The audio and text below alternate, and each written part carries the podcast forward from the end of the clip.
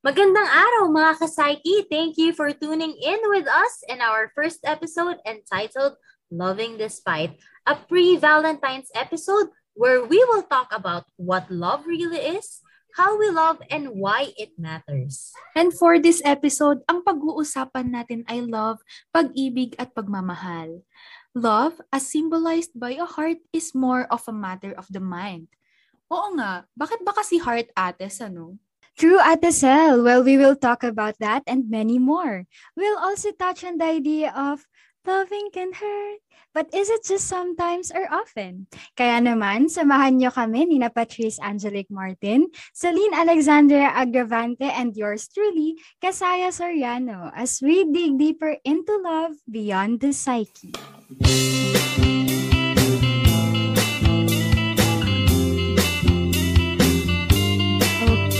Ayan, talaga naman, no? Sobrang goals talaga yon Ate Pat. Kaya nga sabi nila, meron talaga, di ba, sabi ng Greeks, very big yung role ng ating chest or yung ating heart when it comes to loving. Kaya naman, bakit nga ba talaga heart yung symbol ng love? Eh, it comes from the brain and mind naman daw and not from the heart. So, ano bang masasabi niyo dyan, Ates? Ikaw, Ate Pat? Ako, Ate Aya, alam mo ba, according to Greek philosophers, the heart was linked to our strongest emotions, including love. At sinabi pa ni Plato, there is a dominant role of the chest in love and in negative emotions such as fear, anger, rage, and pain. But totoo yung sinabi mo, Ate Aya. In the literal context, ang love galing talaga yan sa brain natin. So, kung galing sa brain, ano bang nangyayari sa brain natin when we fall in love, Ates? Ayan. So, yun nga, no? It really roots from the brain. And, okay, ito major flashback natin to ah, mga ates and our listeners as well on physiopsych as well as cogpsych. But on physiology, we know that primitive areas of the brain are involved in love. Ayan. So according to MRI scans, literal na there is part, there are parts of the brain na nagla-light up when we love a person or when we love. And two of the major parts of the brain are yung caudate nucleus, which is in charge or associated with reward detection, as well as yung expectation natin and integration of sensory experiences into social behavior, as well as ang ating ventral tegmental area or our VTA, which is associated naman with pleasure. Ayan, the pleasure factor, focused attention, and the motivation to pursue and acquire rewards. Kaya ayan, later on, i-discuss natin bakit nga ba ang love is seen as a reward? Ayan. So, it is somehow related with our brain. And of course, pinapatakbo yan ng ating hormones and neurotransmitters. Ate Pat, di ba? Totoo ka dyan, Ate Ayaw. So, mag-flashback nga tayo. Eh, di i-flashback na din natin yung neuron dance. How these neurons fire, di ba? Oh. Truly. Sa mga ano, second dyan. years dyan. Neuron dance. Humanda na kayo kasi very important talaga yan. So, dito na pumapasok yung hormones and neurotransmitters natin, ano? In falling in love or at the state of arousal, it causes our body to release a flood of good feeling chemicals. O, di ba? Good feeling. Ikaw ba? Paano ka ba naman, paano ka ba naman ano, kiligin, di ba? Diba? Hampas ka pa. Sasayaw ka daw ng neuron dance, ate pa. Wait lang. Pag F to F muna. Charot. anyway, so this feel-good chemicals, ito yung dopamine that triggers a specific physical reaction yun na nga yung sinasabi natin kanina na sweating, flushing, and also increased heartbeat kapag dumaan yung crush mo, ganyan, o dumaan yung special someone. O, ba diba? Bet mo yon Ate Seth. totoo yan. Eh, pero totoo, ba, na nagmamanifest siya sa ano, sa parang involuntary nagmamanifest siya sa atin kapag nakikita natin yung love natin. 'Di ba? Parang magpapawis talaga yung kamay. And Yes. speaking, oh, speaking of the hormones and neurotransmitters na yan, when we are falling in love, chemicals associated with reward circuit floods our brain. So, producing a variety of physical and emotional responses. Gaya ng sinabi ni Ate Pat kanina na um, racing heart, sweaty plum, sweaty plum, sorry, sweaty palms kasi, ayun, flash cheeks, ganyan, feelings of passion and anxiety at the same time. Kasi yung levels of stress hormone natin na yung cortisol, nag increase yan during the initial phase of romantic love daw. Marshalling our bodies to cope with the crisis at hand. So as cortisol levels arise, levels of the serotonin naman become depleted. So low levels of serotonin precipitate what Schwartz described as the intrusive, maddeningly pro- preoccupying thoughts, hopes, terrors of early love. So yun, yun sinasabi na obsessive compulsive behaviors associated with infatuation. Ayan, totoo yan. Kaya totoo talaga yung sinasabi ng song, no? Yung di makatulog sa gabi sa kaiisip. O, di ba?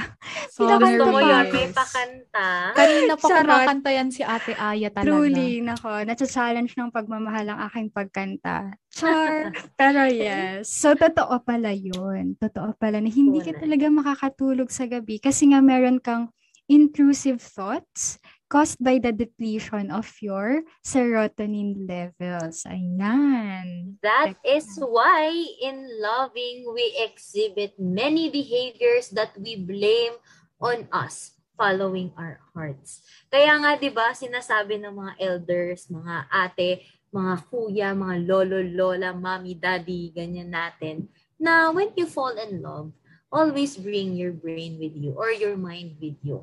Kasi 'di ba parang sinasabi nila na ah puro ako na, nag, nagkakaroon din kasi tayo ng impulsive behavior. Like hindi na natin naiisip yung ginagawa natin or yung decision natin. Tama Kaya- yan. Kaya kung mapapansin natin, sobrang important din talaga ng self-awareness. And it applies talaga, no? Kasi there are certain uh, situations where all of us, eh, beyond our control na yung nagagawa natin. Pero ikaw ba, mga ate, kayo, can you remember a time na you followed your heart but not your mind? Uy, grabe. Sobra. Sakit naman, sobra. I mean, siguro not all, pero most of us siguro dumaan sa phase na ganon na parang hindi na natin inisip. Basta mahal natin, mahal lang natin. 'Di ba? Parang- Oh. Ate Sel. Parang nabulag ka na sa pagmamahal mo, ganon. Truly. naman. Di ba? Parang Kasi- lahat na ginawa mo, ganon. Oh, bet. Ayan. Oo, siguro lalo na nung mga ano natin, high school era. True. Oo. Diba? High Siyem- school. True. nga Eh, ngayong college ba? Hoy, di na lang din ako ulit mag-talk. High school na lang tayo, Ay, guys. sige High school. High school. O, sige.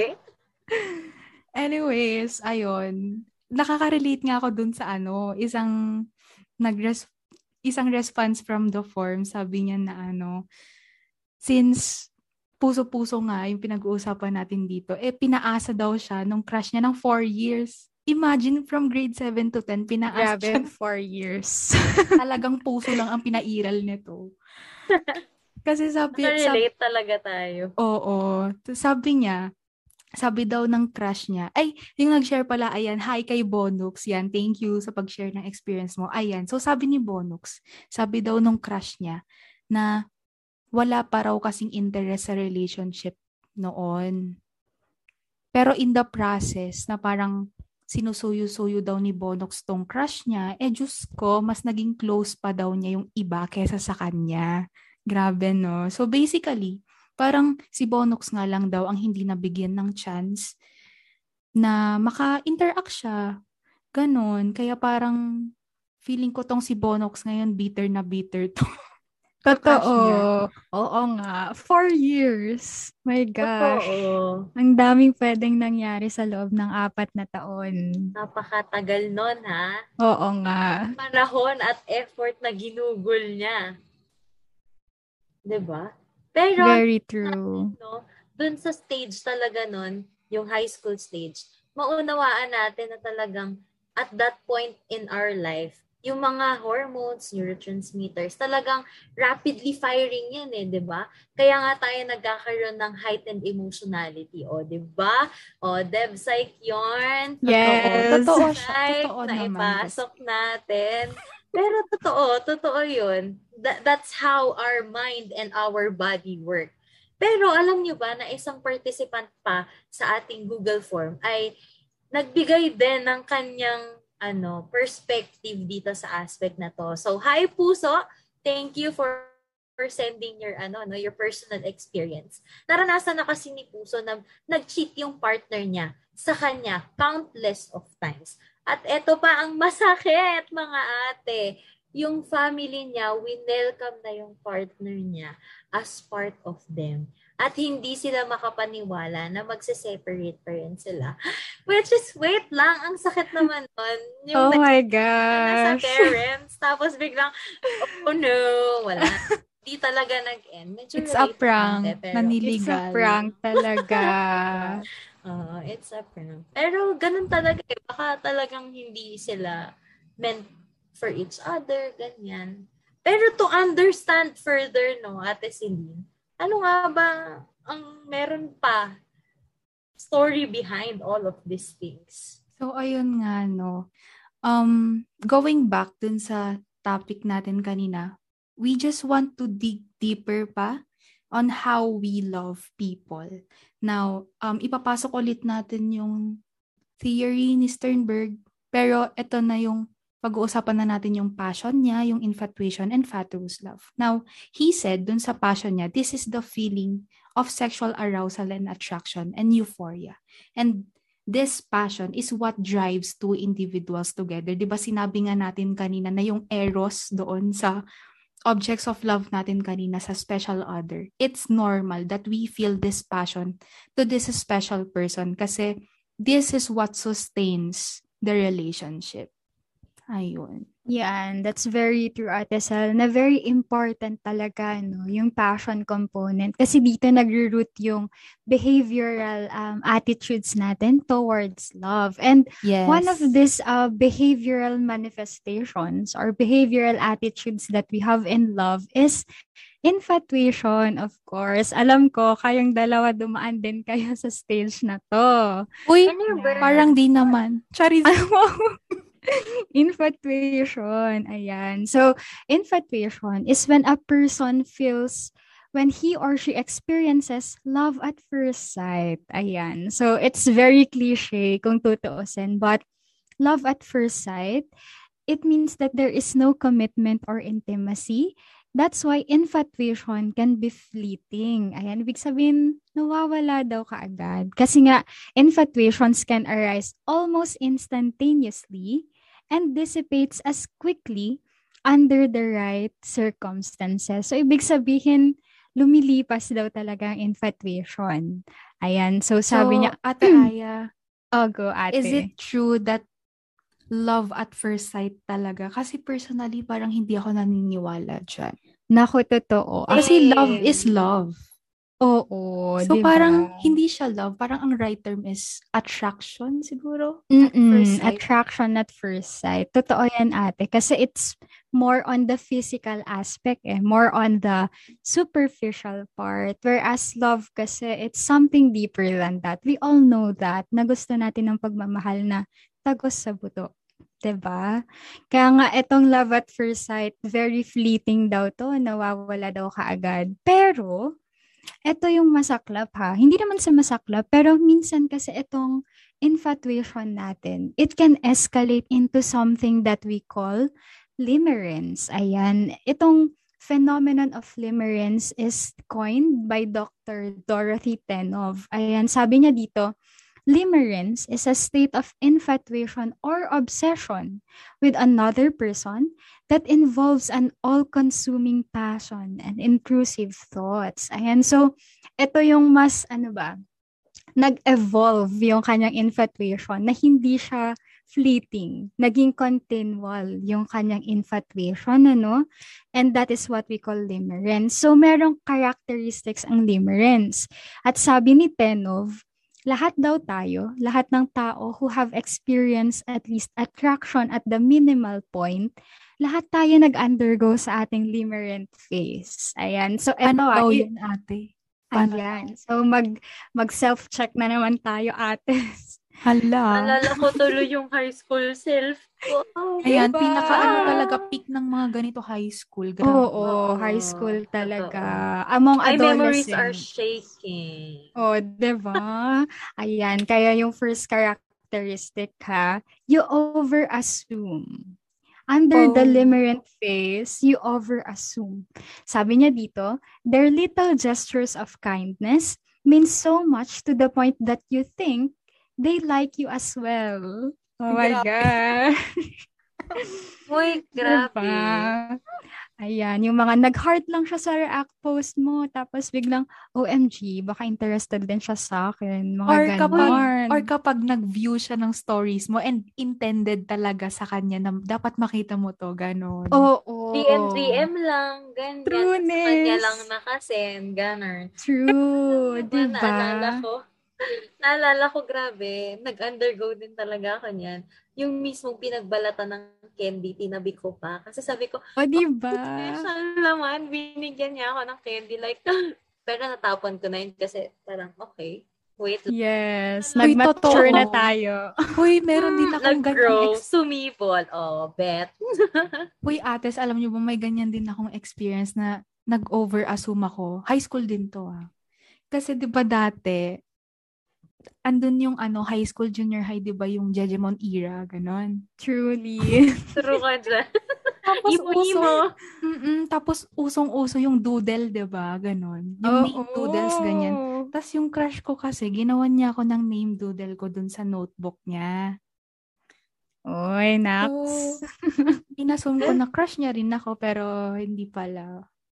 Hobby lang pala talaga niya Oo, nag-doodle. ano lang, Ginawa kang hobby, Ate Sel. Tama yun. Ayun. lang niya talaga yung love for friendship. Hmm? Yeah. Trueness, diba? Oh, first pa lang yun na. Wala pa yung second, guys. Ay, Okay, so for the second characteristic, sabi niya, you think that the person will complete you. Ayan. Limerence is the feeling that the object of desire or object of love will complete them. Sabi niya nga dito, sabi pa ni Tenov, this can be a form of trauma bonding where one person is seeking to be saved by another. Kaya nga minsan yung ibang mga tao, nasasabi nila na the one, yung tao na yon dahil nga sinave niya ako nung nalulunod ako, mga ganon. Or sinave niya ako nung wala na akong makitang liwanag or pag-asa, mga ganon. Kasi nga it's a saving grace for them, no? For those who are under limerence na ganon yung characteristic. Ayan. So, I think naman medyo over na to kasi nag escalate talaga yung characteristic mga ates eh. From light to medyo heavy to very obsessive na talaga. Ayan. Okay. Naalala ko yung ano, ah, saving grace na yan. Naalala ko kaya ako nagka-crush. Kasi yung isang crush ko noon, ano, higher year siya. Tapos, medyo bata-bata pa ako. Tapos, alam niyo ba, inaasar-asar kasi ng mga klase niya, oh, bawal ka pumasok sa room na to. Tapos, grabe, nakrushan ko lang siya kasi sinasabi niya na, uy, wag niyo siyang ginaganyan, papasukin niyo siya dito sa room. Eh, meron lang kasi akong dapat kausapin dun sa, ano na yon year level na yun. Ay, so, ganun talaga. Yes. O, di ba School, high Elementary, school? ayan. Truly, ayan. And the third characteristic is that you want them whether they are good for you or they are not good for you.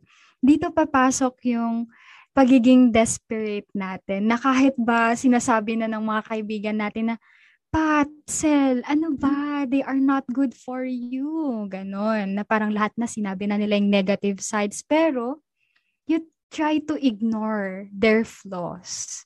Ay, Ayan, grabe. walang walang red flag dito, walang Toro flag. yarn. Hilig sa Diba? red Ano? flags. True, dito na pumapasok yung sinasabi ng iba na, eh, mahal ko kasi eh. True, 'di ba? At dito rin papasok yung love is blind. Ayan. Kasi nga you try to ignore all the flaws, lahat ng kanilang problematic behaviors, lahat 'yon. Kasi nga you try to insist to yourself na hindi siya pa rin. He or she is good for me. That's what I feel. I feel good when she is around. I feel good when he is with me. Kasi nga, we are blinded by our emotions. Ayan, kaya we ignore talaga. Like, i-unfriend pa natin yung friends natin, di ba? Dahil lang sinasabi nila na he's not good for you, pero you try to insist pa rin. Kasi nga, that is a limerent phase. Ito na ba papasok yung parang you and me against the world? True. Pero in a toxic sense. oh, wait lang. Gusto mo pa ba yours? you and me against the world kasi wala na, kinat off nyo na talaga lahat diba? ng mga tao. Literal. Truly. Kaya, ayan. And lastly, ito yung, hindi naman sa pinaka sobra na characteristic ng limerence, no? Umaabot na siya sa neglecting. Ayan. You neglect your own needs because of them and you go out of your way and to great actions and extents just to be able to get an minimal interaction with them. You compromise many things, even your schedule, your sleep, etc. Literal, ate sa, na umiikot na kay crush yung buong mundo mo. Ayan. So, Sobrang grabe. Ikot, ikot, ikot lang. Truly, di ba? Na parang lahat i-adjust mo just to have a minimal interaction with him. Ayan, so parang, di ba? Yung mga actions natin, ayan, may experience ako. Actually, college na to ah, nangyari. Ewan ko ba, late bloomer ba ako or anything. Pero yon college na to. And I have this crush Uh, okay, so sensor ko na, pero sige, ibigay na natin. I have this crush na studying from UP Baguio. Okay, so what I do, ang ginagawa ko talaga is that tatambay ako sa KK Cytel, sa Krispy Kreme sa my Cytel, for long hours. Dahil, lagi siyang dumadaan doon pag uuwi siya sa dorm niya. So talagang gagastos ako for a donut and coffee tatambay ako doon for long hours para lang makita ko siya for 5 seconds na dadaan doon sa may bintana. And, oh my gosh, grabe ka ate Aya. Diba? And that for me is fulfilling. Kaya hindi mo na hindi natin nakikita na na-exhaust na pala tayo with, because of being in this limerent phase na hindi natin nakikita na, shucks, nagawa ko pala to para sa taong ito. Pero hindi natin siya nakikita kasi fulfilling nga for us na kahit 5 seconds lang na makita ko siya, kompleto ng araw ko, ganon. Tapos parang ano, ang common ngayon sa generation siguro natin, or this, ano lang, this era, siguro yung, di ba lahat tayo nagpupuyat para sa isang tao? Very true. Yung aabot ng alas 5, alas 6 na ng umaga, nag-uusap pa rin kayo, di ba? Hoy, mm-hmm. ikaw, ikaw ba ganyan din, ate? Parang personal Uy, experience yan. Totoo. Di ba parang it's fulfilling to talk with someone and hanggang-hanggang. Kasi parang ang, ang ganda naman kasi thing na experience. Pero at the same time, it's exhausting kasi hindi ka na nakatulog, te saan na ang self-care mo, di ba? Pinuyat ka lang, tas inip. Oo. Oh, oh. Ay! Oy! Sorry, beep beep. Sorry, sorry, sorry po. Hala, Pero totoo. Yeah, totoo yun. Na parang talagang lahat i-compromise mo para lang magkaroon kayo ng interaction. And that's somehow limerent. Kasi nga it can lead to a very obsessive attitude towards an object of love. Ayan. So, kaya kailangan natin lagi mag-self-check mga ate, no? Kasi sabi nga ni Dorothy Thenov, meron talagang tendency that we fall deeper into this type of attitude, lalo na kapag we are motivated solely because we think it is fulfilling. Kaya, nako, ates, it's really important to have a support network na talagang matured to really rebuke you na, okay, Pat, Sel, tama na yan. It's not healthy for you anymore. Mga ganon. ba? Kaya with love. Truly, ayan. So, speaking of rebuking with love and a love of friendship, Ate Pat, what others can you say about fatuous love naman tayo? Thank you for that, Ate Aya, no? So, fatuous love features passion and commitment.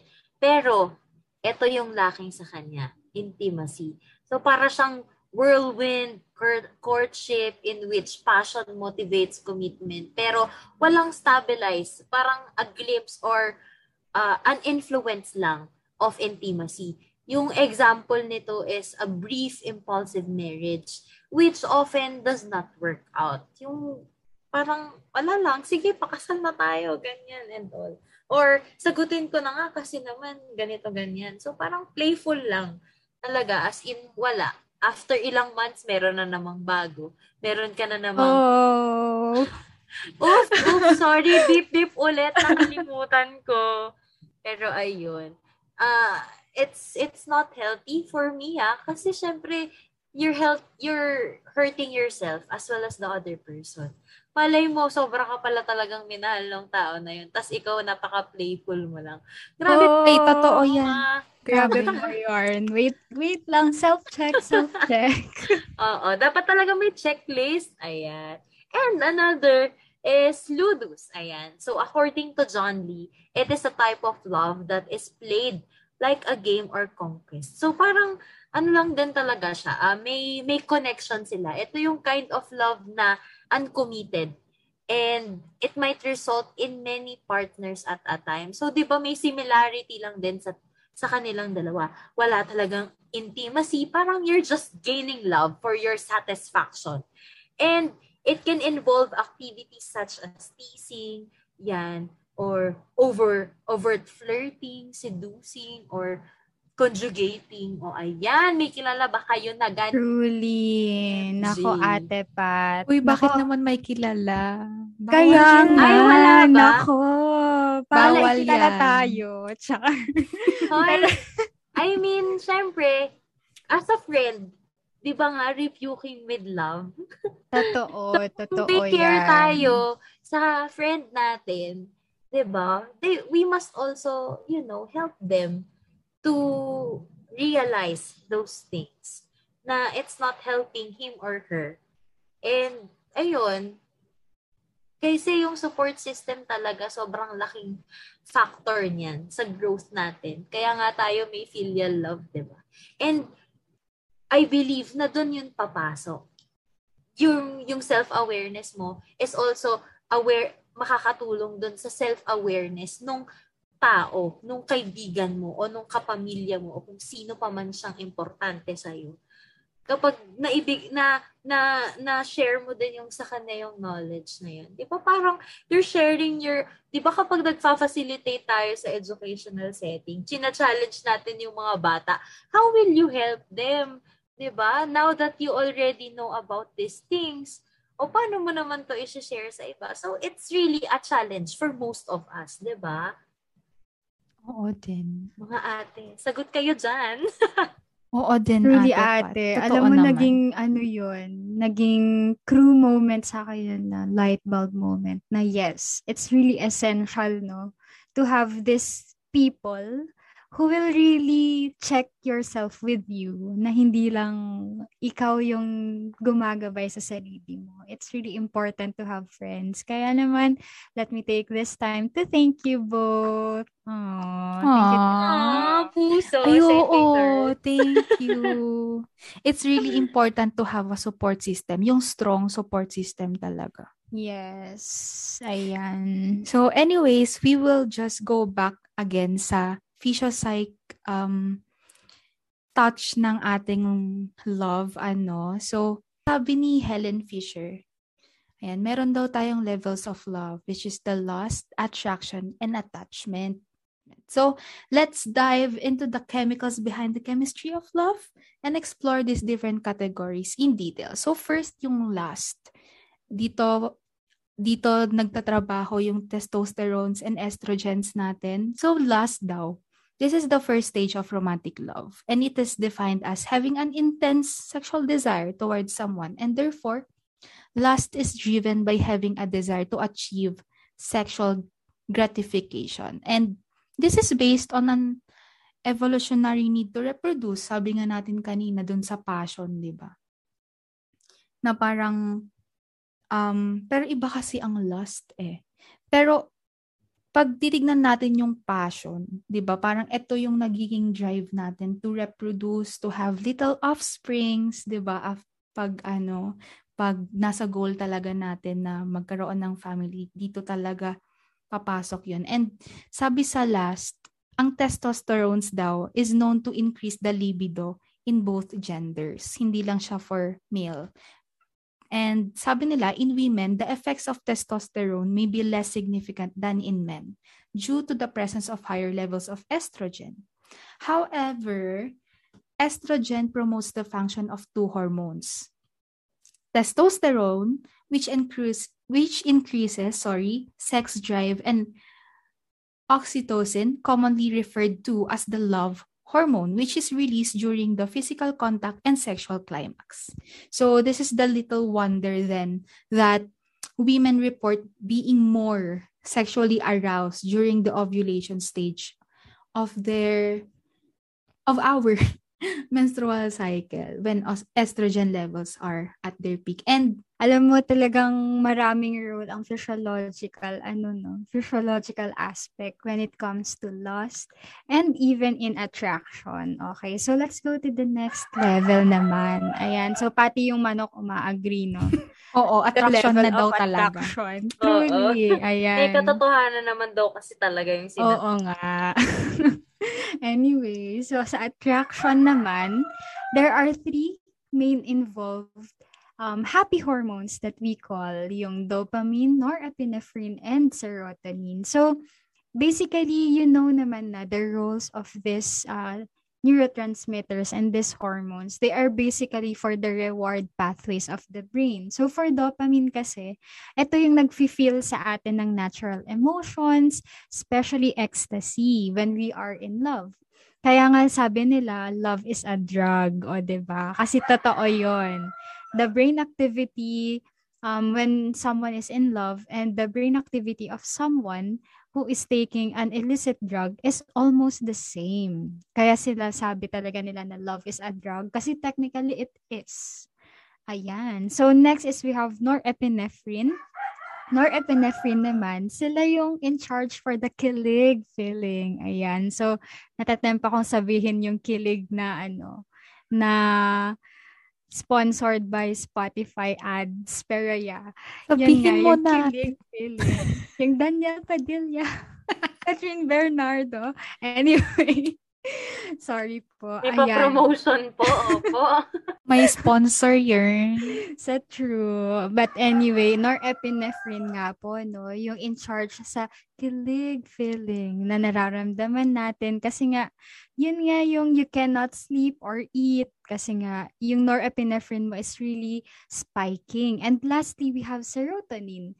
Ito naman, yung serotonin is more related to lust naman. It's our sexual desire.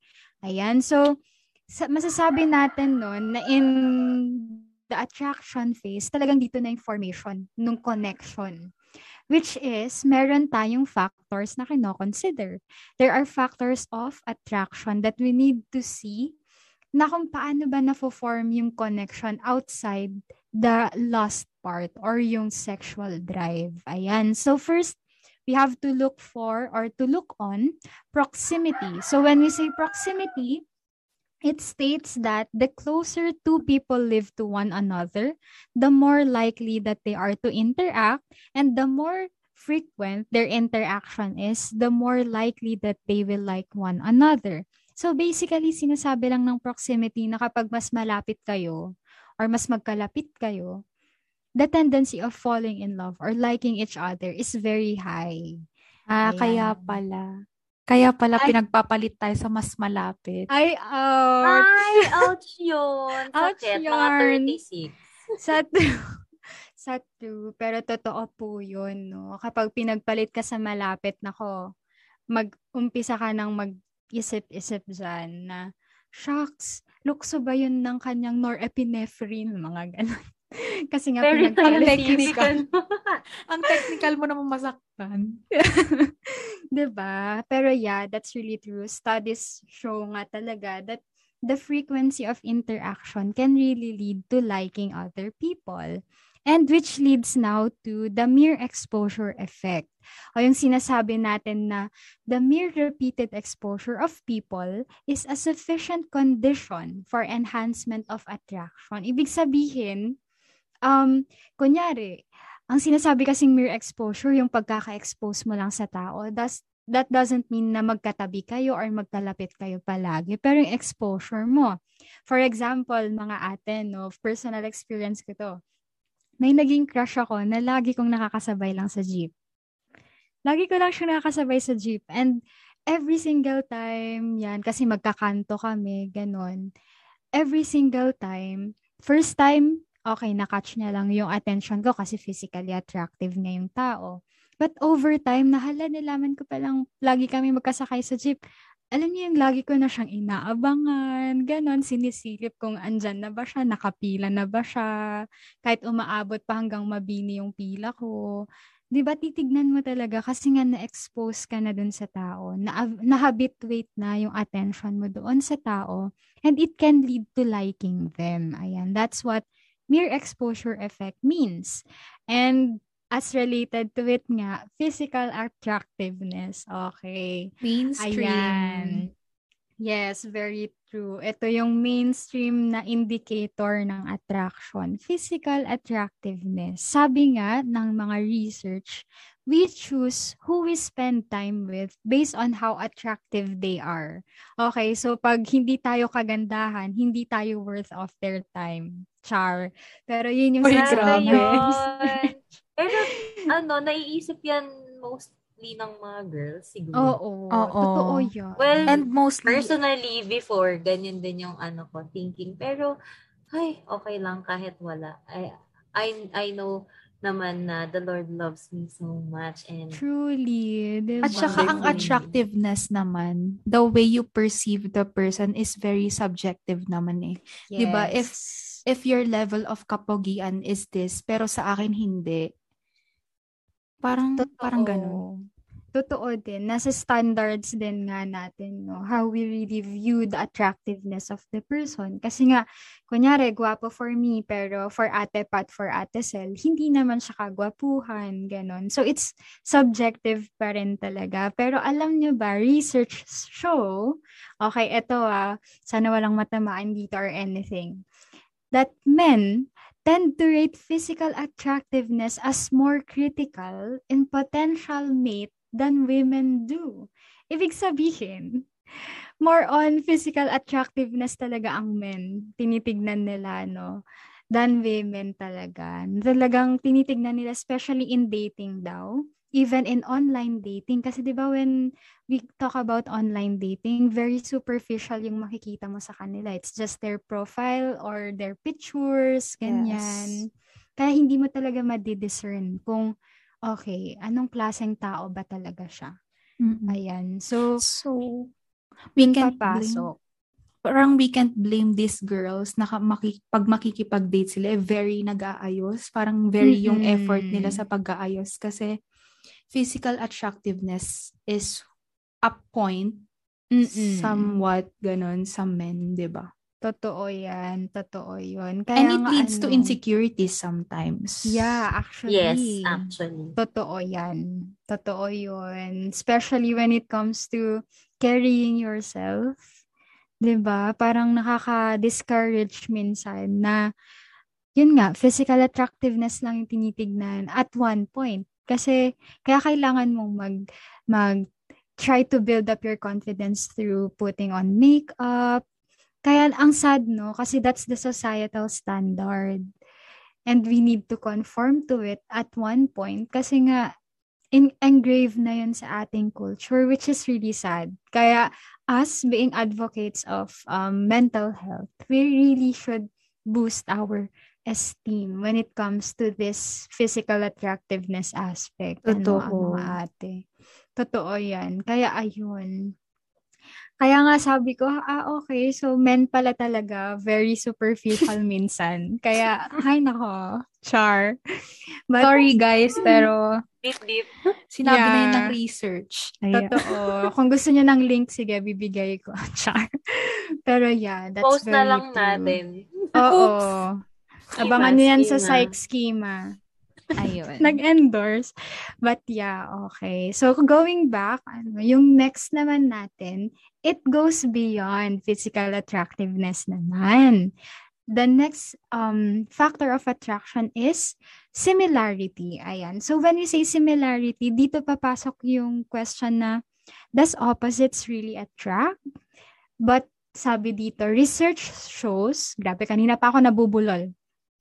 Research shows that we are most attracted to people who are like us in terms of our religious and political beliefs, values, appearance, educational background, age, and other demographic variables. Ibig sabihin, hindi lang siya sa physical appearance. Dito napapasok yung same wavelength na sinasabi nila, 'di ba? Na parang Wow, okay, same wavelength kami when it comes to mindset, direction sa buhay, mga plano in the future. That's what um attracts us talaga. Personally ako ah, mga ate talaga. This is what of, one of the things that I discern in a person. Paano niya ba talaga tignan ang buhay? Ano ba yung perspektibo niya sa mga ganitong ba- bagay? Meron ba siyang growth mindset na natutunan ko ng educational setting ng internship? Yung mga ganun. So it goes deeply beyond the physical appearance lang. It's more of our intrinsic values, our, you know, yung mga characteristics natin na hindi point blank nakikita ng isang tao, but it is attained through further connecting and knowing the person. Ayan, that's similarity. And Parang- lastly, ah, go Ate Pat. Parang dito na nga papasok ate Pat yung, ay ate Pat. Ate Aya yung ano, yung mga negotiables and non-negotiables natin. Totoo yan. in a relationship. Kasi syempre, bakit ba tayo papasok sa romantic relationship? Eh, di ba, yung parang usually naman talaga na goal natin, o most of us, eh, yung makakasama na natin talaga in a Totoo. lifetime. As in, papasok ka talaga sa marriage. And yun talaga yung tinitignan din talaga natin. Very true, Ate Pat. Ito yung mga bagay na hindi siya kaagad lumalabas sa isang tao. But comes out when you establish this deep and genuine connectedness and relationship with the person. And I think that's the beauty of pursuing someone, no? Kasi ngayon, very rampant na yung dating, dating, dating. 'Di ba? Kaya I mean, I'm not totally against that. Some people, sige, that's their their thing. Pero one thing that I've realized recently, ano, wag nating madalihin ang mga bagay. Hindi porket pan- may pandemya at mukhang matatapos na ang mundo, kailangan na nating mag-confess sa crush natin na, oy, crush kita. Just Uy, to grabe. expect them na, oy, Noted, crush no, kita. noted po. Noted. Sorry, ate. Naatake sorry. ako Ano kasi kasi syempre nagkaano during the pandemic nagkaroon ako ng special order pero ayun di rin nagtagal anyways going back Mamaya elaborate natin yan, Ate Sala. But yeah, actually totoo yun. Na wag nating minamadali. It's, it's really a process pa rin, no? Pursuing someone and loving someone despite, o di ba? Talagang it's a process talaga. Kaya nako, it comes now to the last factor of attraction which is reciprocity. Okay. So sabi niya dito, we choose people who are likely to engage in a mu- mutual exchange with us. Ibig sabihin, eto, this is more like ano to eh. Dito na papasok yung energy na sinasabi nila. Kasi nga, We prefer people who make us feel rewarded and appreciated. And in the spirit of reciprocation, we need to give something back to them. Ayan. So, dito papasok nga yung nasabi ko kanina na konsepto na pag umamin yung isang tao na crush ka niya or they like you, you'll most likely develop the same level of liking with this person. Kasi nga, uy, crush niya ako. Okay, so parang nagugustuhan ko na rin siya kasi nga gusto niya ako. Yun yung basis of liking dito. The basis of love is because they love you. 'Di ba? Ang sad nun kasi minahal mo siya dahil mahal ka niya, hindi dahil mahal mo siya. Oh my God. Oh, 'di ba? Totoo. Pero nangyayari Totoo naman din. talaga yan. Totoo. Kasi it's on the basis of reciprocity. Na-feel mo kasi yung rewarding feeling of being loved. Dito papasok yung minahal mo ba talaga siya or mahal mo ba talaga siya dahil mahal mo siya o dahil lang gusto mo yung feeling na may minamahal ka. Hoy, saang Hoy, movie grabe, ulit ang yan? sakit nun. Yung, Saang, saang movie ulit yan? yung Oo exact nga. word nun is, mahal mo ba ako dahil, ano yung parang minahal mo ba ako dahil mahal mo ako? O mahal mo ako dahil kailangan mo ako? Oo. O kaya parang, Wait parang, lang, tagos hanggang bones. yung parang sabi nila, mahal mo ba ako dahil mahal mo ako or mahal mo ako dahil mahal kita? 'Di ba? Hoy, grabe naman. Nasa yun. reciprocity natin yon. Yan yung tinatawag ni Eric Berne na payoff. 'Di ba? Sa isang transactional analysis part, it's what we call payoff. The scripts that we have, life scripts natin. Just because we feel the rewarding feeling of being loved. Parang suddenly, ay, nagugustuhan ko na rin siya. Kasi nga, napaparamdam niya sa akin yung pagmamahal. Kaya ang minamahal mo ay yung sensation, hindi yung nagbibigay ng sensation. 'Di ba? Which just- is sad. Hoy, grabe. You're just in love with the thought of being in love. Very Oo. true, ate. Totoo yan. Kaya ang sad nito eh. Minsan kasi sinasabi ng mga tao ngayon, ah, if he doesn't give you the same energy back, leave him. Parang ganun. Kasi nga, nasa level of reciprocity lang yung definition nila ng love. Na pag wala nang naibigay yung tao, iwan mo na. Mga ganun. It doesn't really sit right with me, no? This is a trend going on right now. Totoo. Same. Alam mo yun, di ba? It's a twisted view of self-love. Na sinasabi nila, iwan mo na kasi hindi ka na nabibigyan ng same energy na binibigay mo. Love yourself first. That's not really true, guys. When we say na self-love, it's more on you going back to you. Walang ibang involved doon. Ikaw lang. But when you say not giving the energy back, girls and guys, meron nang involved na ibang tao dyan. And we need to understand where this person is coming from. Malay mo, yun lang yung kaya niyang ibigay. ba? We will Mhm. elaborate more on that later sa ating hurting part. Pero let's go first. Sa unrequited love naman tayo. Ayan. So, Ayan. For unrequited love naman, this is still under attraction, no? It refers to instances when one person feels romantic, passionate feelings for an individual who does not return the same feelings. Ayan, Ate Pat, Ate Sel. O, ikaw muna, Ate Sel. Andito ka na ba? Napunta ka na ba sa unrequited love? Relationship or situation? Unrequited. One-sided, yes. I experienced once. High school to. Na, yung crush ko kanina na, na ano, na minention ko na may doodle-doodle na ganyan.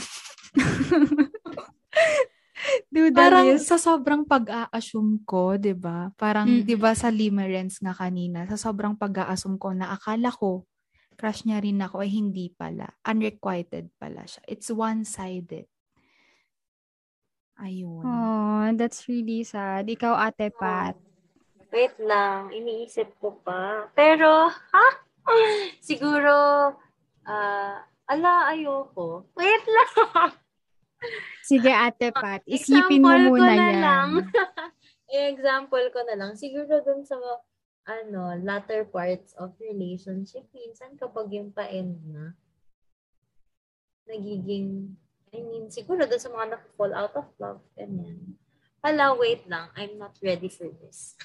Okay lang yan, Ate Pat. Sige, i-reserve mo yung story mo. Let's still go on with uh, what unrequited love really is. Ayan. So, it can be manifested as a crush on someone who is unavailable. Ayan. Usually, ito yung nafe-feel natin with our, you know, idols. Yan. Sa K-pop, mga athletes or actresses, actors na ina-admire natin.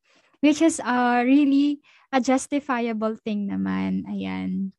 And another is yung crush mo, crush mo na siya for a long time, but you didn't make any moves or hindi ka nag-confess at one at any point in time kasi you know that wala kang pag-asa.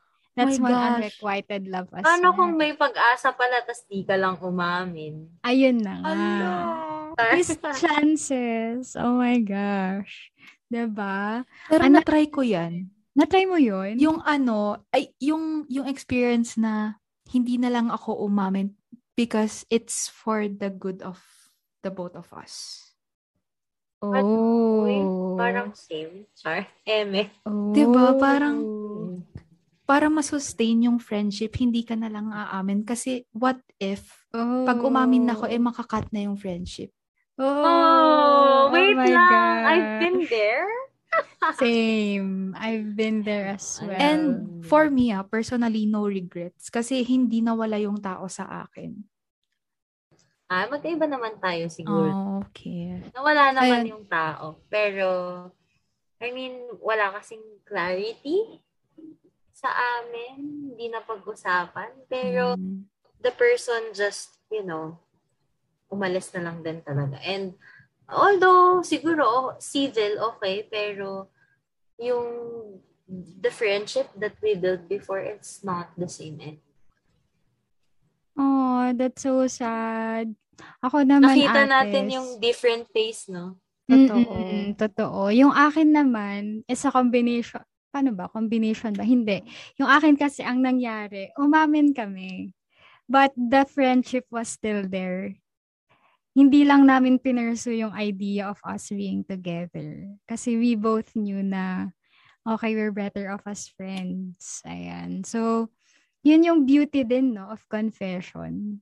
Na it's either you will be rejected or you will be accepted. Yes. But you will be accepted and rejected for very deep reasons as well. Ayan. Kaya, ayun nga, unrequited love. And lastly pala, ano mga ate, ang unrequited love is not just for crushes and admirations. It's also for those who have a past relationship. Ayan. At, and according to... So, papasok na nga po, opo. Opo. Ayan, according to Helen Fisher, ayan, siya yung nag-coin nun ng levels of love natin. Ayan, according to her, one might be more attracted to a person who has left them. She calls this frustration attraction. oh Ayan. my and gosh. So martyr. Charis. True, di ba? Ouch! Ah! Di ba? Ayan, ibig sabihin, hindi lang pala siya for uh, longing for someone that you cannot have or a crush. It's longing din pala for a past lover. O, di ba? Unrequited love pa rin pala yon. So, ito yung parang ano, nasa nasa time ka pa lang ng healing siguro. You're moving on that person. Yes. I think. Yes, Pero hin- yes, alam mong Sel. alam mong hindi na pwede, pero you're still longing for him. Yeah, di ba? Which is really sad. Kasi it's still there eh. The feeling is still there. But you know fully well that you should not act upon it anymore. Kasi sabi nga ni Helen Fisher dito, simply looking at a photo of the beloved may trigger a similar release of dopamine which is associated with pleasure but it's already in the past. Hoy, ang sakit ah. Oh, di ba? Pero Uy, wala na. okay na speaking- po ako ngayon. What? Speaking nung picture-picture na yun, meron pa sa akin. Oh Sa akin na. And every time, and every time I, parang I accidentally na nakikita yung picture na yun, parang, alam mo yung bigla kong kakabahan, ganun. Mm-mm. Na andun Sa akin pa rin wala yung na. ano. Ay, sana all. Siguro darating din ako dyan. It takes time talaga, Ate Celine. Truly, Mm. Ate Sel. Nandun ako Ayan. sa point na, okay, i-delete ko ba or tatanggalin ko na ba yung nasa corkboard ko na pictures? Oo, as in, nilalagay ko kasi sa something, sa isang lugar na lagi ko nakikita. Mm-mm. Ako Ako naman, Importante siya eh. Pero ayun nga, dadating ka din talaga dun sa point na you'll just accept the, Totoo. the thing, you know, the situation, na it is what it is. And wala na tayong magagawa. Pero it takes time. It takes a lot of iyak. Ganyan. Hala, oo. Hindi lang siya panyo, pero tuwalya na siya. Yung ganon. yes. Truly, Ate Pat. Ayan, that, which is similar din, no, dun sa question ng ating um, kasaiki from our ano, podcast survey. Ayan, sabi niya kasi dito, it seems like since my unrequited love experience broke me, I haven't been able to communicate to other people or I do not know how to entertain someone again. How do I get over this stage? Ayan. So, medyo challenging na sagutin tong question na to kasi nako, i-rewind ko sa utak ko, OMG, paano ba ako nag-move on from this unrequited love? Naka-move on na ba ako sa seven years ko na crush dyan? Pakigalaw ang baso. Ang But- tagal ah. Oo, Tagal talaga ng seven years. Seven years. But yeah, anyway, answering her question, I think one of the key things, no, para makaget over tayo with unrequited love, it's either longing for someone you cannot have or a past lover, is gaining self-awareness. Ayan, di ba kanina, pag-usapan natin yung self-awareness. This is to sit with your thoughts and your emotion. Acknowledge na andun yung hurt acknowledge what happened, you start building self-compassion from there. When we say self-compassion, it means that be kind to what you have experienced na, okay, I've really gone through this, but do I really deserve this? Kaya nga meron din tayong tinatawag na self-restraint or eto na yung pagpigil sa sarili na, ah, kahit gaano mo gustong i-approach tong taong to na, hey, can we please try again? Mga ganon. Uy, di magiging really- marupok. Grabe. True. Huwag tayo maging marupok. That's number one talaga. There should be self-restraint. Ayan. So, Okay, Sel. start for Sel. self-awareness. Ayan. Then build self-compassion from then. And finally, self-restraint. Ayan. We need to control and discipline ourselves. Kasi it's for the better eh. Alam mo yun, that the, the process will be really rough and hard. Kasi it's a withdrawal from someone eh. Hindi lang siya basta-basta nalalayo ka. It's a Painful. withdrawal.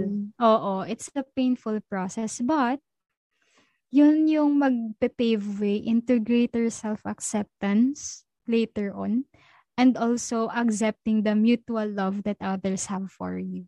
O, diba? Kaya, yung mga hormones natin, they really play a big role. Kaya ate Pat, ano pa ba yung mga natitira nating hormones dyan? Okay, ayan. Sobrang na-enrich naman talaga tayo dun sa part na yun, ano.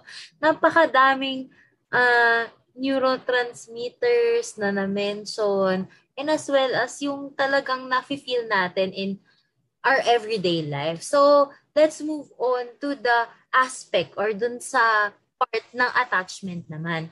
So, dito sa attachment, meron ulit tayong neurotransmitter na naman na may mention, di ba? So, talagang uh, anything psychological is biological. So, ito namang oxytocin is referred to as our love hormone or the cuddle hormone, which is released in substantial amounts during the sexual intercourse and is stimulated through skin-to-skin contact. Kasi maalala natin, ano, later on, ma, ma discuss natin how important skin-to-skin contact sa pag-form natin ng attachment.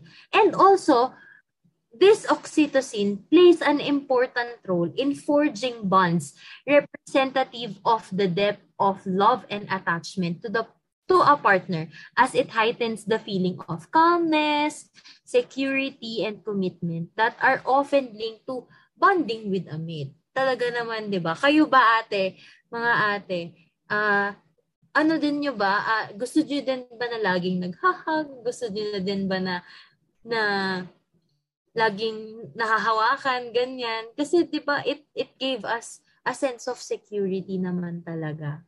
Totoo yan, ate pa. kayo doon? Opo, very much agree talaga. And it's a vital component, no? Yung touch talaga. Yes, ate Aya. And another one, another neurotransmitter, papasok na dito yung vasopressin, which is nagpe-play naman siya sa role ng social interaction between humans. Kunwari tayo as friends, di ba? And also yung, yung mga nasa malapit sa atin na kasama natin ngayon sa household, ganyan. And it encourages pair bonding. Ayan, monogamous or for long-term relationship. Also, itong vasopressin naman talaga, meron din siyang taming effect on more promiscuous people na when this hormone is increased during the sexual intercourse with someone, eh itong, pero dapat ha, ano yung in love ka talaga dun sa person na yon na naapektuhan yung brain natin kasi natitrigger, nat, ano daw? natitrigger yung ating new neural reward system. So, napaka-important talaga ng reward system, ano?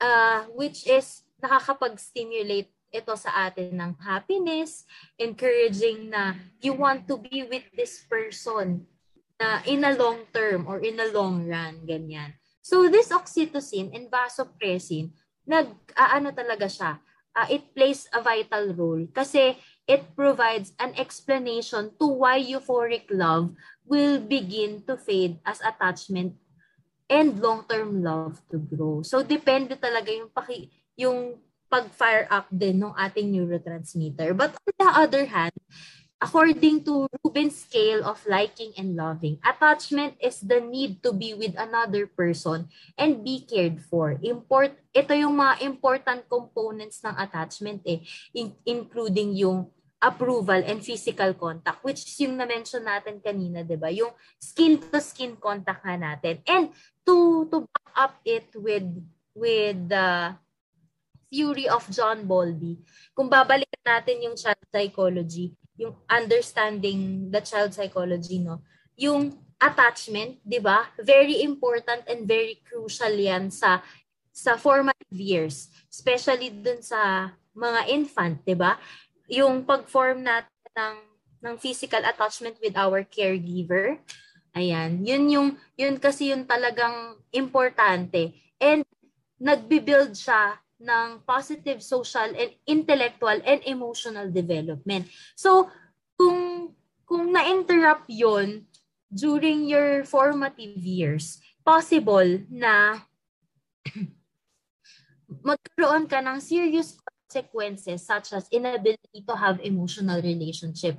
That is why, no, naalala ko yung ano, uh, seminar natin noon, yung understanding ghosting through attachment theory perspective ni Ma'am Ryan. Ayan, alala niyo yun? Umattend ba kayo noon, ate? Truly, yes, ate. O naman. Mm.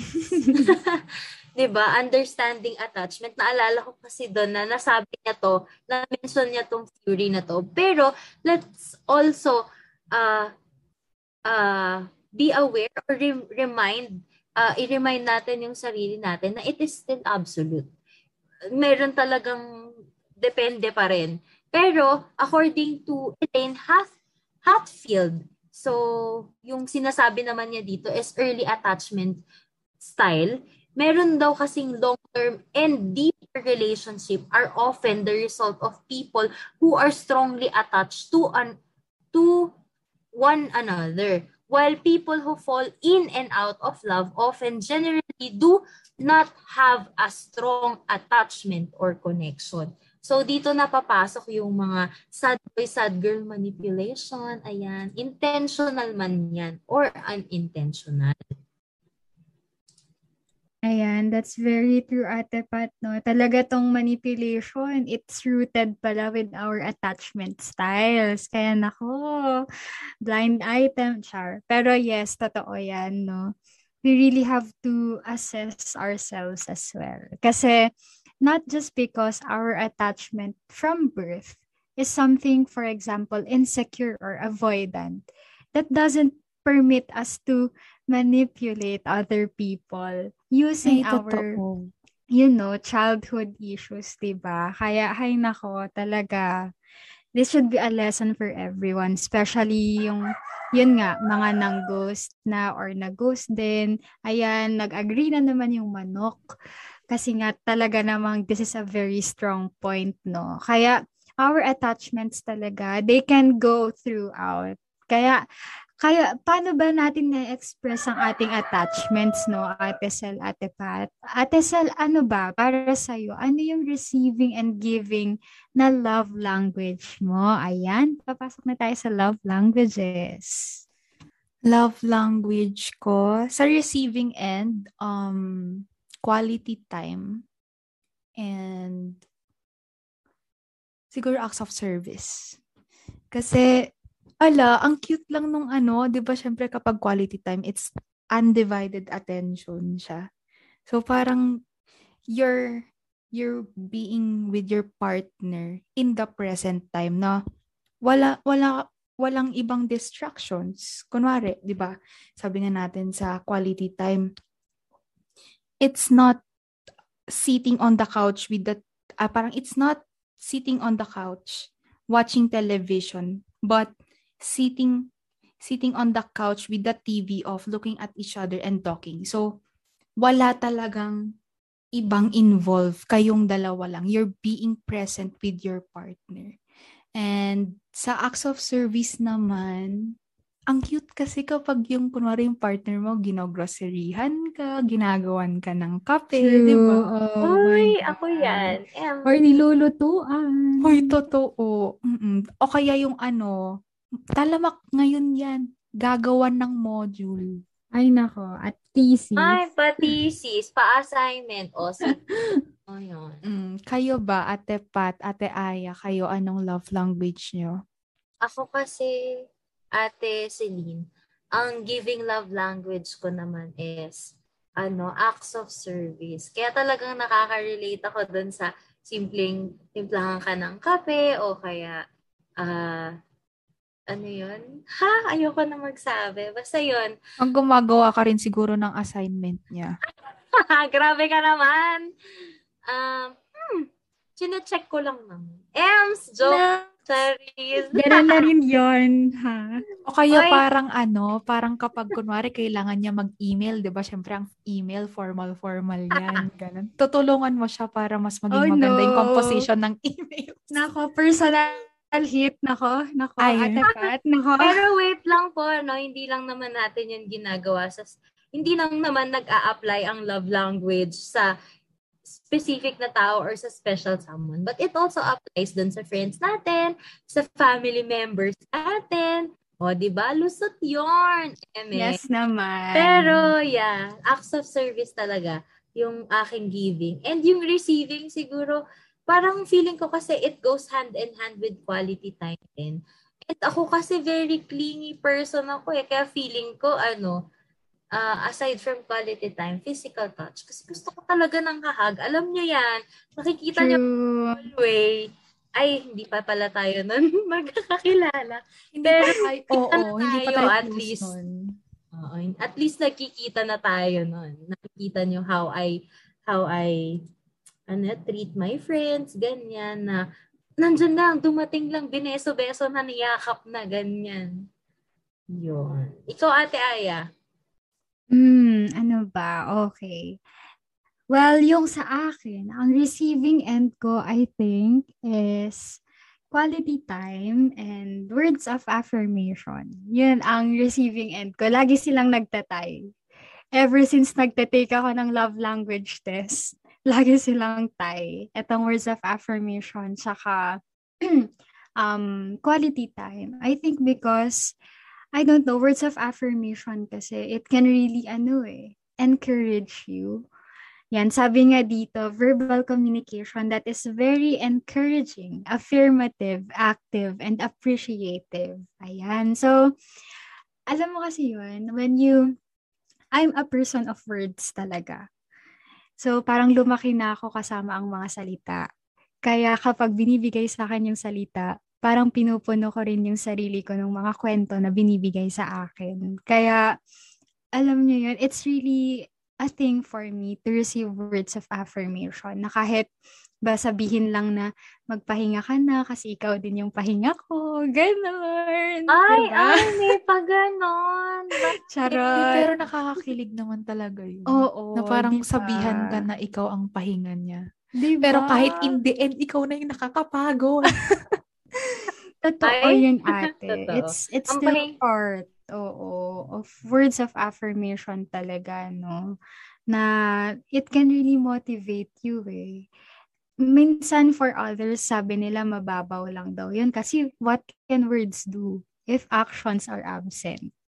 Kaya, yun din yung isa sa mga self-check ko sa buhay na I really fall for words easily kaya naman, kailangan ko ng quality time, guys. Okay. So, quality time din. True. Same din with yun, undivided attention. So, yung akin naman pong giving part or yung giving end ko is also acts of service. Ayan. Kaya, hay nako, kahit sige thesis, dahil love ko naman ang research, Gora Bells, gawan natin ng thesis. Pero hindi pa naman po ako Ay! We shout out sa mga third Hindi mo years naman tinapos. Oo, hindi ko naman tinapos. Ayan. So, sa mga third year dyan, kung gusto nyo ng atin na tutulong sa inyong research, oh, you have Go. us. Pero yes, totoo yun. Acts of service talaga, especially cooking food for people that I love. Baking, no, ate Aya? Oo, baking talaga. Ayan, shout out po sa mga bumili ng banana cakes ko. Bibili pala kayo ng banana cakes ni ate Aya. Masarap. Oo. Kung taga Isabela ka, kontakin mo na si Pisaya Soriano. Ayan. It's really ano no sa atin, acts of service talaga. And words of affirmation as well. Nasa giving end ko din yun. So parang ate Aya, you live with your ears din talaga.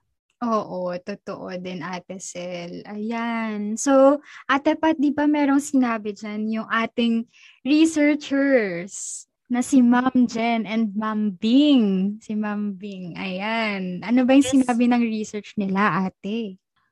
Ayan, oo nga naman. Pero wait lang ate, before ko sabihin yung research ni Ma'am Bing at ni Ma'am Jen, I just really want to add lang naman ano, na dito sa physical touch, hindi lang naman siya more on affective, nakaka-apekto sa atin. Uh, but this touch is creating, strengthening relationship, yung tactile physical affection na related siya with our overall relationship with our partner and satisfaction. Also, uh, many children who have not made an ample physical and emotional attention are high risk for behavioral, emotional, and social problems as they grow up. So, kaya napaka, ano, napaka-importante talaga. Nag-agree ako doon sa sinabi din ni Bolby na yung form of attachment is true touch. Yung skin to skin, di ba? Na-mention natin kanina, yung, yung ah, neurotransmitter na oxytocin. Nagpe-play talaga siya ng important role. And also, alam nyo ba na yung words of affirmation is resulting a cognitive reasoning and strengthening the frontal lobes. Kaya kapag when we are speaking or hearing positive words, more often than the negative ones, eh, na-activate yung ating motivational centers sa brain na nag encourage us to take positive action more often.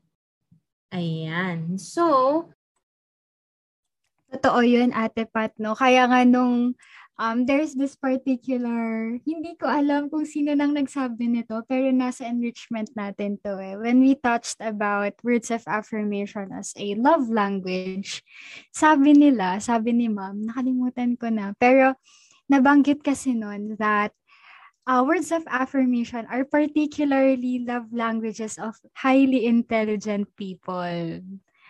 Kaya pala, kasi merong strengthening of our cognitive reasoning and frontal lobes. frontal lobes. Truly. Totoo Now Pero I un- ganon? Now I understand kung bakit hindi affirmation. Sorry.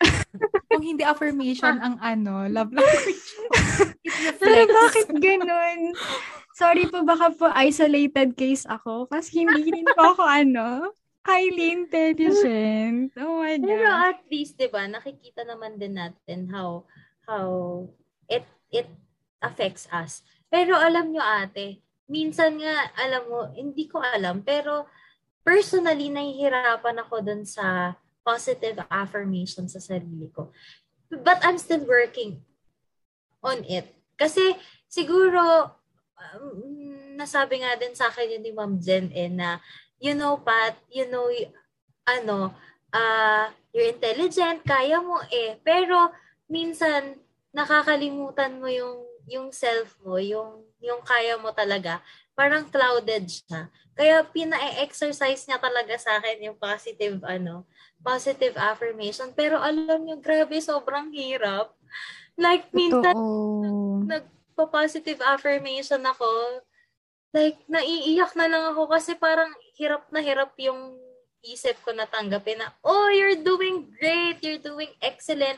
Pero ako naman, nag, nagbibigay naman ako ng words of affirmation to others. Pero, hirap na hirap ako i-receive yun. Ala, share ko lang. Ate Pat, you should work on your self-care routine na. Totoo Ah. yan. Dapat consistent and more intentional. Yes. Ano ba yan? Sige, bumalik tuloy sa akin. Ayan. Kaya i-share mo na ano bang sinasabi din ni Ma'am Jen at ni Ma'am ni Ma'am. Bing. Ayan. Okay. So, these love languages daw, Ate Aya and Ate Celine, and also to our listeners, nagpo-provide ito ng emotional, motivational, and practical resources that builds resilience. At ito pa ha, itong love languages na to, eh, nagse-secure din ng attachment which is most especially required of fathers whereas words of affirmation and physical touch are needed from mothers. So, kasi yung naging research nila is about parental attachment, love language, and resilience. So, ayun. O, di ba, napapansin niyo ba yan sa parents ninyo? Ganyan ba sila sa inyo? Nagbibigay ba sila ng words of affirmation, physical touch from mothers? Which is parang na-touch din talaga to kanina doon sa concept ni Balby kasi usually 'di ba ang primary caregiver naman talaga natin ay yung mother. So yun talaga yung nagpo-form ng attachment, yung physical touch. Doon pumapasok yung skin to skin contact. And sons, ayan, lumabas doon sa kanilang research, sons need quality time from their fathers and the physical touch of their mothers. While doon naman sa daughters, ang nagiging benefit naman nila is quality time from their mothers alongside a secure attachment and words of affirmation from their fathers. Which is also true naman talaga yung quality time with mothers. Iba talaga yung ano, marites time ng nanay. Nag-agree Totoo yan. Totoo yan, Ako Ate kasi- Pat. Oo. Ako kasi OFW nun si mommy. And nung bata ako, nahirapan ako magkwento talaga sa kanya.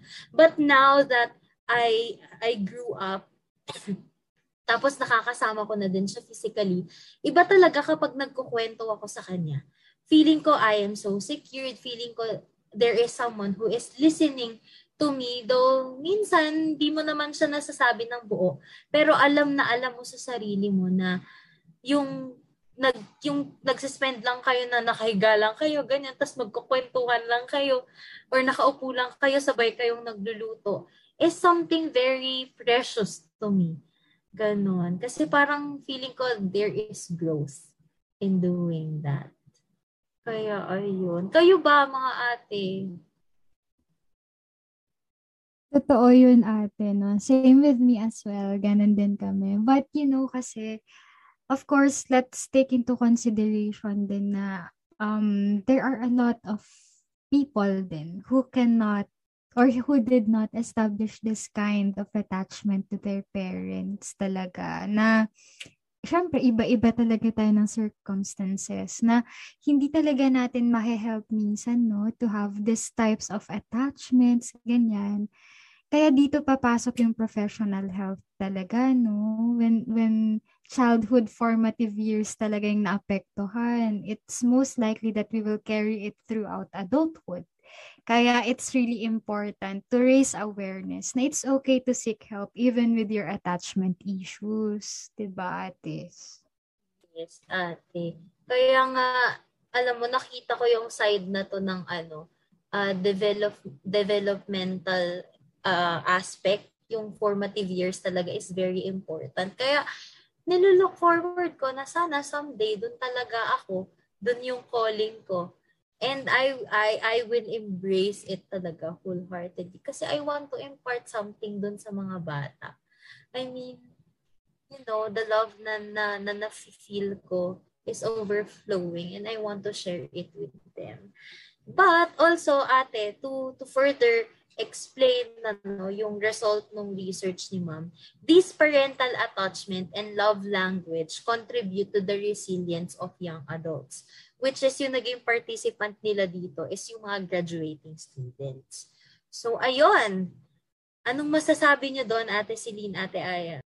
Grabe talaga nga namang ang ganda nung study ni Ma'am Jen and Ma'am Bing. And to ano ah, to think na there are friends. Grabe, sobrang friendship goals na magkaroon ng dissertation with a friend. And, Goal ayun. natin yan talaga. Oo, next na tayo. Char. Ay, char Yes. na char. Kasi next Hindi. na talaga tayo. True. Hindi char na ano to ah. Tototohanin natin to. Totoo, goal na natin yan.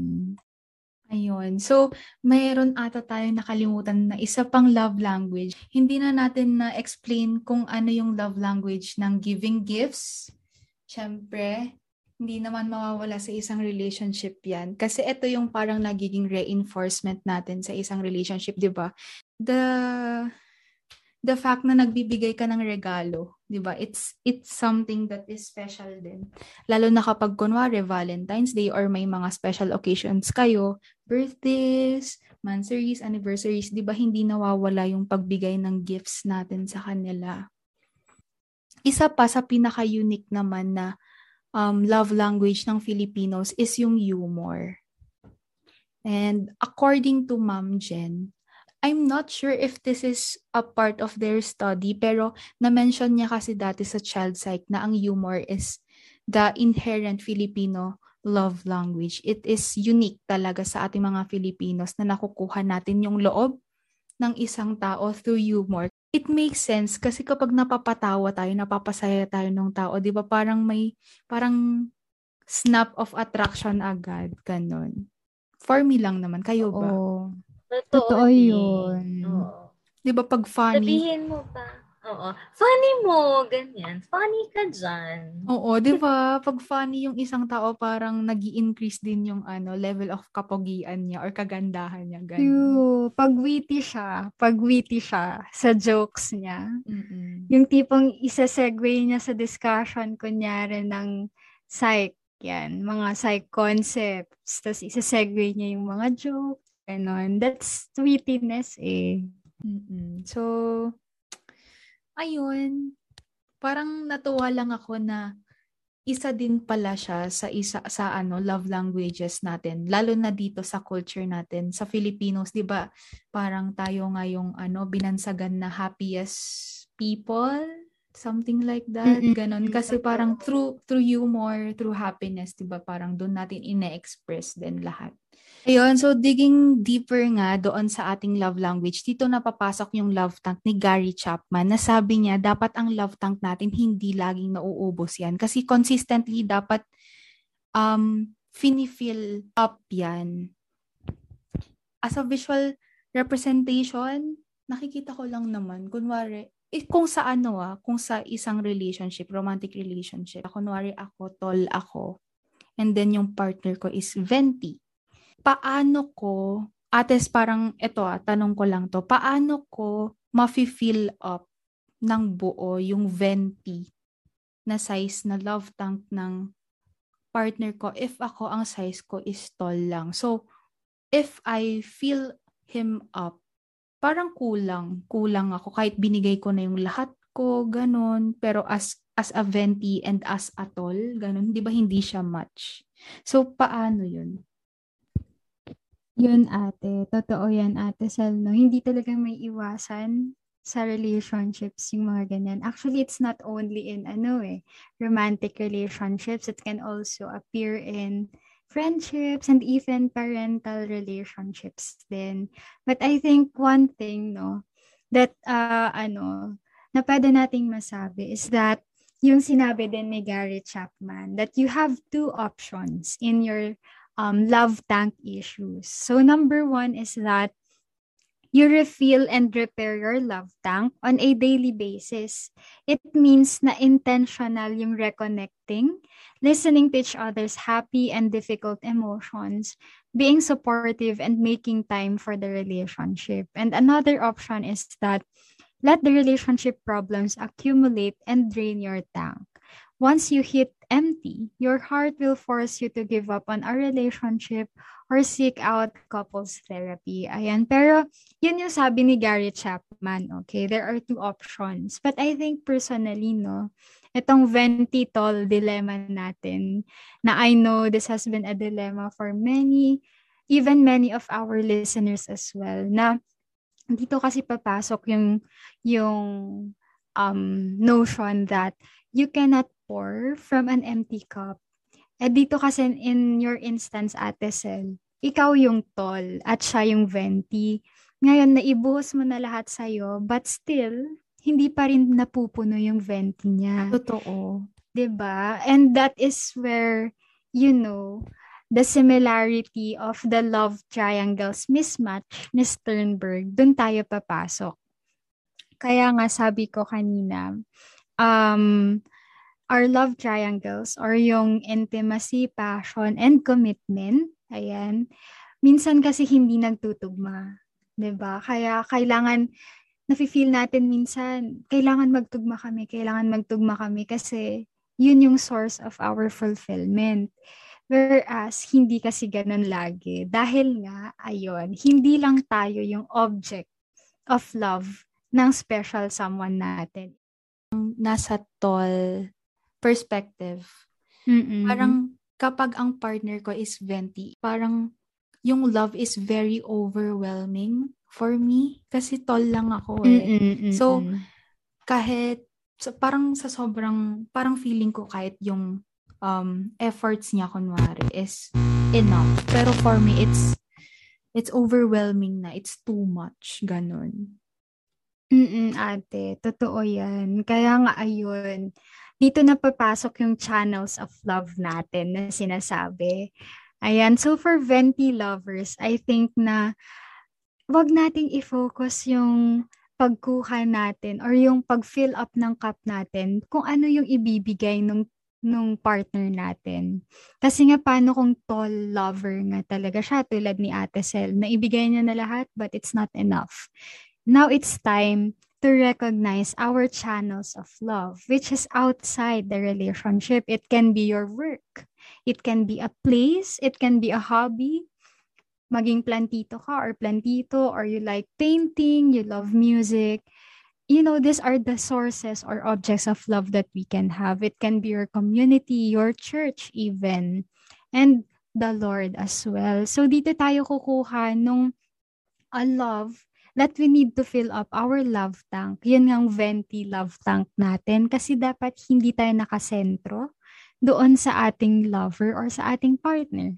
Whereas doon naman sa ating tall lovers, no, tulad ni Ate Sel, na overwhelming yung pag-receive nila ng love from venti, venti love tanks. Kasi nga, that's how we give love eh. We give as much as we can. And for tall cups or tall lovers, it can be overwhelming talaga. So dito ulit papasok yung channel of love natin. Whereas, the love that we receive from our partner or our venti partner we can also channel it to other things like or to other people for example your family or your pet if you have a pet or your friends you can channel it to them na okay i feel so much love it's time to give love as well na ganito ako na-appreciate ng partner ko, it's time to appreciate my friends as well. So that's how we channel our love, no? And it doesn't have to revolve on partners lang. Alalahanin natin yung sinabi nga ni From na we have a um, independent unit outside of the love that we have inside of this venti and tall cup. Ayan. So, I hope it ha- answers your question, Ate Sel. No? I'm not sure with Ate Pat if she agrees with that. Ate I Pat. agree, actually. Kasi during uh, nung healing moments, I mean, yung you wanted to really get out of that painful situation. Ito yung na-realize ko na nangyari. See, for me, uh, this pandemic, uh, naging blessing siya sa akin. Kasi I am able to recollect myself, to know myself more, to restore, and also makita ko yung a sense of purpose. You know, nagkaroon ako ng redirection. And nakita ko dito na, oo, pinopour out ko ng sobra-sobra yung love ko with this person. Pero, natutunan ko din na kapag nawala siya, hindi lang naman siya sa isang bagay mo na ibubuhos. I mean, hindi mo lang talaga binuhos sa kanya kahit noong ikaw pa lang mag-isa. And it's a really a reawakening na ano na na-channel ko yung aking love ayan sa ministry ko sa church, sa pagsaserve ko kay Lord. And yung sa family ko, sobrang importante nila. And yung friends din talaga na magsasabi or mag mag uh, tawag dito, magre-remind sa iyo of who you really are. And yung pagbibigay nga din ng, yung pag-channel natin ng love, no, through community service as well. Alam niyo ba na, ano, ah uh, yung pag yan ng president ng Psyche Society, ito talaga din yung uh, another way na na-channel ko yung love. Kasi the organization, kahit sobrang stressful, nakakapagod mag-prepare ng events, mag-process ng paper, and all that, naging therapeutic siya sa akin. Kasi it is something that makes me really happy. It is something that really makes me ano, alive again. Yung kumbaga kung nandun ka dun sa parang you are craving or waiting na bakit hindi ko na nare-receive yung yung uh, attention. Uh, I mean, it's not the same anymore, ganon. Pero at least, kahit hindi ko na nabibigay namin sa isa't isa yon at least ako nakakapagbigay ako sa sarili ko. Fulfillment sa sarili ko. At at the same time, you are making a difference in the lives of these people. Na you were not just there to to be there in a position, but you are there to help them, to assist them, to guide them in, excuse me, guide them in honing their skills, their talents. You were preparing them to something good, to something big, to something great. And that makes me so fulfilled. I mean, hindi lang siya naging growth for myself, nakita ko din yun na nagkaroon din ng growth dun sa mga tao na nasa paligid ko. Na nandun na yung two-way process of giving love na nagbigay ka, naka-receive ka din. So, it that works for me. Ah. Yun yung channel of love ko dun sa Ventitol concept natin. So, ayun. Nasagot ba, Ate Celine? So, ayun. Thank you, Ates, for sharing your experiences. And definitely nasagot naman po yung tanong ko. And good for you, Ates, na hindi kayo nauubos kapag nagmamahal kayo na kahit overwhelming para sa iba yung pag-express niyo ng love, at least, 'di ba? Parang kahit despite of everything that is happening or that has happened, nare-refill and nare-repair nyo pa rin yung love tank nyo. And for me naman, as a tol, siguro napagod ako sa isang relationship before na since I am a tol, dun sa ventitol dilemma na yun, eh, na-drain ako. na hit ko yung empty ko, nabuhos ko lahat, pero still I'm not enough. And that hit me talaga na parang parang doon naging close, parang naging narrow-minded ako sa concept ng love na kahit pala ibigay mo lahat eh kulang pa sa isang tao. Parang umabot na siya sa insecurities ko na hala, buti pa yung iba na fill up yung love tank niya. Eh ako nabigay ko na lang yung lahat ko pero kulang pa rin. And it's something siguro that I should work on sa mga tao din na nakaka-relate sa akin. It is something that we should work on. Kasi tama yung sinabi ni Ate Ay at Ate Pat na ang love lang naman ay hindi nakukuha doon sa special other natin but instead with others pa, di ba, sa community. Sabi nga natin sa Objects of Love kanina, meron tayong community, sa family and friends. Huwag tayong papayag na maubos tayo para sa iisang tao. Oh. Ayun. so, sana. Oo. Kaya sana Alam mo- sa mga susunod pa na ano mangyayari, ayun, wag na tayong papayag na maubos talaga tayo, na ma-hit natin yung emptiness na yun. Truly. Oo. Pero I just really want to share a quote dun sa podcast ni Mom Ashley. That's Rapid Firings with Ashley. Kasi ito talaga yung ano, yung talagang pinakikinggan ko. And nag-strike talaga siya sa akin dahil on losing people, yung episode 2 niya na yun. Sabi niya, ah, I will love you even when it isn't convenient for me. I will love you even when it hurts and when it's hard because with love of Jesus overflowing in my heart, I am inexhaustible. I long to be, I pray to be by the grace of God now and always inexhaustible. So, grabe nung na napakinggan ko to dun sa podcast niya, grabe yung iyak ko. And I think yung talagang overflowing sa akin na personally, it's my personal opinion kasi personal experience ko. Talagang pumapasok yung spiritual din no sa doon sa psyche. Na ako yung relationship ko with the Lord, yung love na nare-receive ko sa Kanya, parang hindi ako napapagod na magmahal lang na magmahal ulit to give love to others kasi naka-plug in ako dun sa source of love. And I think that is what makes me me as a person who really wants to share the love dun sa mga taong na, nakakasama ko or sa pamilya ko, sa kaibigan ko, yung sa mga nakilala ko lang or acquaintance. Ganon. So, I think it also applies din dun sa ano, sa sinabi mo kanina ate Celine na ano, hindi napapagod. Totoo yan, Ate Pat. And I can testify as well. Kaya nga very intimate sa akin yung um, we love because He first loved us. Talaga kapag stable and secured yung ating source of love, we are able to love as much as we can as well. And alam mo yan, yung motivation mo kasi behind love is not rooted in this world, but from the Lord talaga. It's something that surpasses the materialistic things in this world. Kaya, yeah, I know uh, a lot of us as well is um, sometimes wondering paano ba magmahal talaga. Kaya, ayan, bakit tayo nagmamahal? Bakit nga ba tayo magmamahal? And bakit, why does it matter to love?